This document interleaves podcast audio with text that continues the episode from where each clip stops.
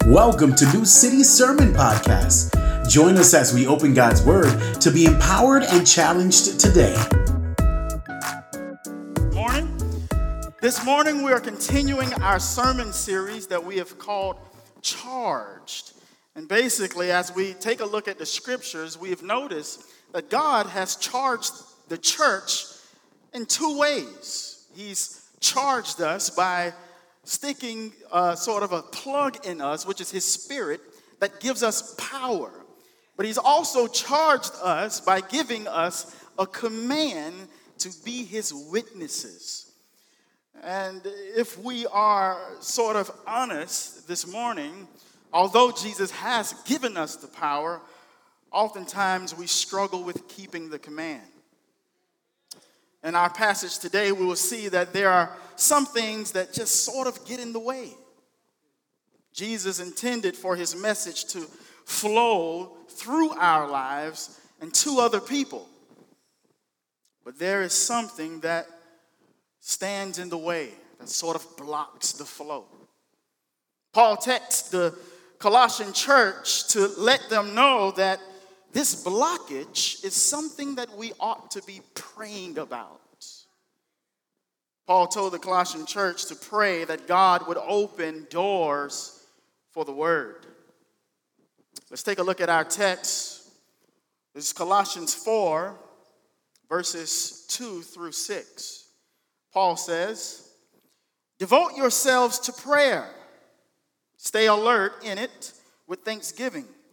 At the same time, pray also for us, that God may open a door to us for the word, to speak the mystery of Christ, for which I am in chains, so that I may make it known as I should. Act wisely towards outsiders, making the most of the time. Let your speech always be gracious, seasoned with salt so that you may know how you should answer each person. Father, now, as we begin to explore the truths of your word, we ask that you would speak and that we would be edified and you would be glorified as we apply your message to our lives. These things we pray in your Son, Jesus' name. Amen.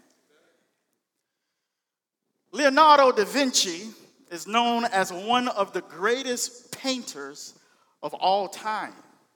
I mean, this brother was bad. But he's mostly known for the Lord's Supper and for a painting known as the Mona Lisa. However, the total amount of surviving paintings that could be attributed to Da Vinci is only 17. And a lot of those paintings are they're not even done. They're unfinished. The small number of surviving paintings is due in part to Da Vinci's chronic procrastination. He often required a sharp threat from his patrons. They said, Hey, look, man, if you don't get this done, we ain't gonna pay you no more. the Mona Lisa took Leonardo 15 years to finish. And worse than that, he was given a seven month deadline for a painting known as The Virgin on the Rocks. Instead of getting it done in seven months, he was done 25 years later. It has been widely reported that Da Vinci apologized on his deathbed to God and to man for leaving so much undone. Now, before we get hard on Da Vinci, we all know what it's like to put important things off to the side. Missing deadlines from school or from work. Sometimes we have legitimate excuses, and sometimes we were just procrastinating. God calls us to extend his family by proclaiming him to others. And however, Many of us procrastinate. Other more important things get in the way.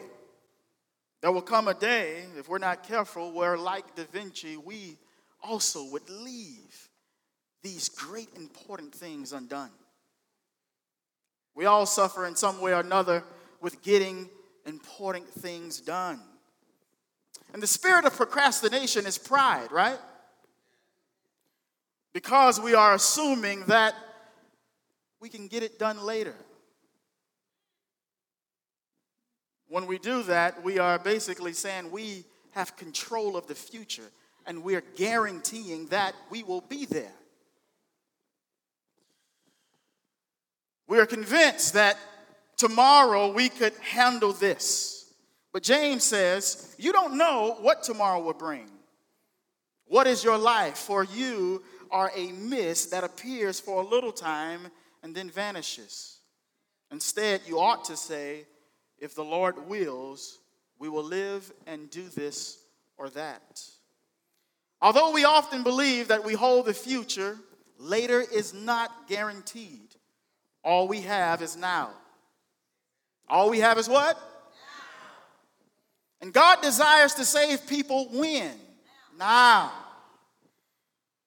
So the title of today's message is Beat the Clock. Beat the clock. The Lord has set up his kingdom on earth, and God's kingdom echoes a message throughout the land. And those who believe in the message about Jesus Christ becomes kingdom citizens of God. Now, how to be productive kingdom citizens? Paul answers the question right here in our text. To be a productive kingdom citizen of God, you must be devoted to gospel prayer, be dedicated to gospel progress, and diligent to keep a gospel posture. First, we must be devoted to gospel prayer. Devoted to gospel prayer. In verse 2, Paul says to the Colossians, Devote yourselves to prayer. Here, Paul highlights the need for all Christians to pray. Not sporadically or every now and again. No, Paul is calling the church to a lifestyle of prayer. Paul is not simply saying, Come, let's gather together, let's pray with some intensity, let's pray like we mean it, let's give up one of those good prayers. No, Paul is saying, Pray habitually. Schedule your time with God for prayer. Gospel prayer is persevering prayer. In Luke 18 1, Jesus says to his disciples, Pray always and don't become discouraged. In other words, pray and don't give up praying. Not only are we to preserve or persevere in prayer, but verse 2b, Paul says, while you are praying, stay alert in it. We are to pray with two attitudes watchfulness and thanksgiving. Gospel prayer is watchful prayer with thanksgiving. Paul says, when you're praying, pray with an attitude of watchfulness. Here, to be alert or watchful is not referring to simply watching out for the return of Christ.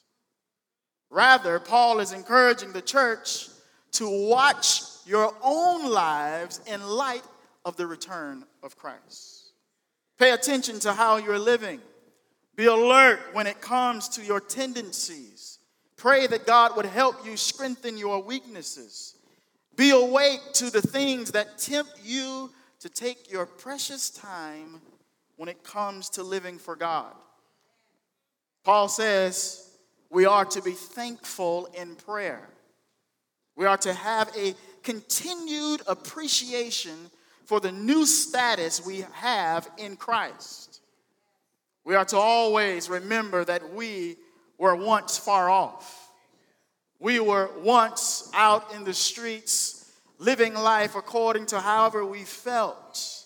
We were dead in our trespasses and sins. But when we heard and believed the message of the kingdom of God, God made us alive in Christ. And all of our sins have been forgiven. And we're now destined for glory. When our minds are set on the gospel, it would inevitably produce a heart of thanksgiving. Such an attitude of thanks will serve as a powerful deterrent against false teaching. Additionally, an attitude of thanks will also serve as a stimulus for us to keep on praying. He has been so good to me, why would I not want to spend time with Him in prayer? Not only are we to pray regularly and stay alert and watchful in prayer, but gospel prayer is prayer for others. Verse 3, Paul says, While you're praying, pray also for us. The Colossian church was going through a lot. And Paul was sending them this letter to encourage them and show them how they are to deal with the persecution and the false teaching that was developing all around them. But here, in his closing remarks in verse 4, Paul turns things around. And it is Paul who is requesting prayer. He says, Pray for us. Paul says, We are going through some things too. Will you, will you pray for us? Paul urged the Colossians to be devoted to prayer. Recently, at a church in Pennsylvania, there was a big baptism. 35 people was baptized. And the last person to get baptized was a brother named Harold. Harold. And people couldn't believe it. Linda, his wife, she was praying for Harold for 30 years one of the members of the church, he wasn't able to make the baptism. And so he figured, I got to call. I got to see what happened. So he called and he said, Harold, what's this I hear? Harold say, last November, me and my family, we were going through tough times. And my wife and I, we went down and visited the pastor. And during the meeting, Pastor Jeff said, would you like to accept Christ? And Harold said, Yes. Linda, his wife, she was shocked. Linda said on that phone call, You wouldn't believe Harold is growing. Every Sunday morning at 7:30, Harold is there. He has tabs in his Bible and everything. She said, I waited all those years to have him sit by me in church. She said that when Harold was baptized, through his tears, he thanked everyone who was there for praying for him all those years. He's ushering at church, she said. She said, You'll never see anyone so proud to be an usher. After 30 years of praying for her husband, God saved him. She said she wanted to see him sitting beside her in church. For Linda, it was her husband Harold. But for you, who's that person? Who's that person that you are committed to never stop praying for? To be a productive citizen in the kingdom of God, not only must we be devoted to prayer, but we must be dedicated to gospel progress be dedicated to gospel progress. So far, we've seen in verses 2 through 3a that Paul is urging the church to pray. He says, I want y'all to pray for y'all and to pray for us. Now, in verse 3b, we see why. What is Paul's prayer request? What, what do you want, Paul? Paul says here, would you pray for us that God may open a door for the word? Gospel progress happens when we proclaim the word. An open door is a metaphor for the idea, meaning ready access to an opportunity. In 2 Corinthians 2:12, Paul said, When I came to Troas to preach the gospel of Christ, the Lord opened a door for me. In other words, God gave Paul opportunities to share the gospel with people. And through those opportunities, Jesus entered the lives of people and saved them. Paul is asking the Colossians to pray for his ministry and other ministers that they may have an effective evangelistic ministry. Gospel progress is all about Jesus. What's interesting here is that Paul is not asking for prayer for a door to be opened necessarily for him or for another minister to walk through. Rather, Paul is asking them to pray specifically that a door might be opened for the word. Here, the message becomes personified. The word takes on the body of a person. Here, the message becomes sort of human. When we share the gospel, it is Jesus Himself standing at the heart of man, knocking that the door might be opened. In Revelations 3:20, Jesus says, "Listen, I stand at the door and knock. If anyone hears my voice and opens the door, I will come into him and have dinner with him and he with me." It is the word that must be given interest. It is the word that has the power to transform human hearts. But we must be dedicated to gospel progress. In verse 4, Paul goes on to say, Progressing the gospel is the reason why I'm in chains. But pray that I might continue to make the gospel known as I should. What's motivating here is that Paul waits until this point in his letter to let the Colossians know that he's in prison. Paul probably waits to share that he's in prison to illustrate that even when people lock the messenger out, Jesus still has the power to open the door for his message. This should give us great confidence when we're sharing the gospel. It lets us know that no matter how eloquent we speak, no matter how uh, good we're at sharing, no matter our social status, the power is not in our ability, the power is in Jesus. He is the one who opens doors. He's the one who enters in and transforms people by his spirit. But we must be dedicated to gospel progress. We must be dedicated to using our voice to proclaim Jesus to others. The voice of E.T. in Steven Spielberg's film was a bit of a problem. The technicians couldn't find an appropriate voice to fit the face or the person of E.T., their star character. One day, Steven Spielberg's technician went to the grocery store and he overheard a conversation between an assistant and a customer. And he turned around and said, Oh, wait a minute. There she is. He said, Come, come, come, come, come. Here's my card. Why don't you come out for an audition? Mrs. Welsh used to be a speech trainer, but decades of cigarette smoke caused her voice to crack as she was gasping for breath. Exactly what Spielberg had in mind. And so Pat Welsh, an unknown American housewife, became a part of one of the biggest money making movies of all time. All believers are called to speak on behalf of God. But God called Moses to use his voice, and Moses replied, Lord, I got this tongue tying issue.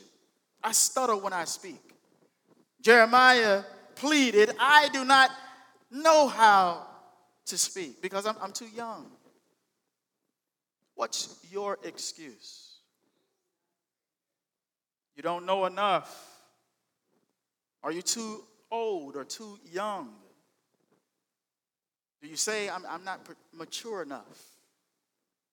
No matter our excuse, it's important for us to know that, like Spielberg and Welsh, God has a specific purpose for our voice. He wants us to be dedicated to progressing the gospel by proclaiming his love to others. Jesus wants his followers to be dedicated to publicly proclaiming the gospel. Now, you don't have to be me or Pastor John or a preacher who stands on a public platform and proclaim him publicly in a room like this. But we must understand that we are to proclaim him publicly to others, to people that we know. We know this because Jesus commanded his followers to be publicly baptized. And in our baptism, we proclaim Jesus to a watching world. This proclamation is not supposed to stop at our baptism, but is to continue throughout our lives. Now, it's all right if you don't like the spotlight. God don't mind if you're more of the behind the scenes type of person. But what happens when the person behind the scenes is now on camera? When the watching world is now looking at you? Will you use your voice to proclaim Christ? Will you act like Jesus is the director of your life? Will you be dedicated to progressing the gospel? Lastly, to be a productive citizen in the kingdom of God, not only must we be devoted to gospel prayer and dedicated to gospel progress, but we must be diligent to keep a gospel posture. Be diligent to keep a gospel posture. Verse 5, Paul says, act wisely towards outsiders, making the most of the time. Although the Colossian church was dealing with false teaching from some outsiders, they were to stay engaged, stay involved in the lives of outsiders. In other words, avoid being swayed by outside influence, but remain engaged with outsiders so that you might win them for Christ. For this purpose, that the gospel might progress, Paul says, when you are around outsiders, make sure you act wisely. We are to behave in such a way that we don't become a hindrance to the advancement of the gospel. In our world today, some outsiders say, I don't mind following Christ, I just can't take those Christians.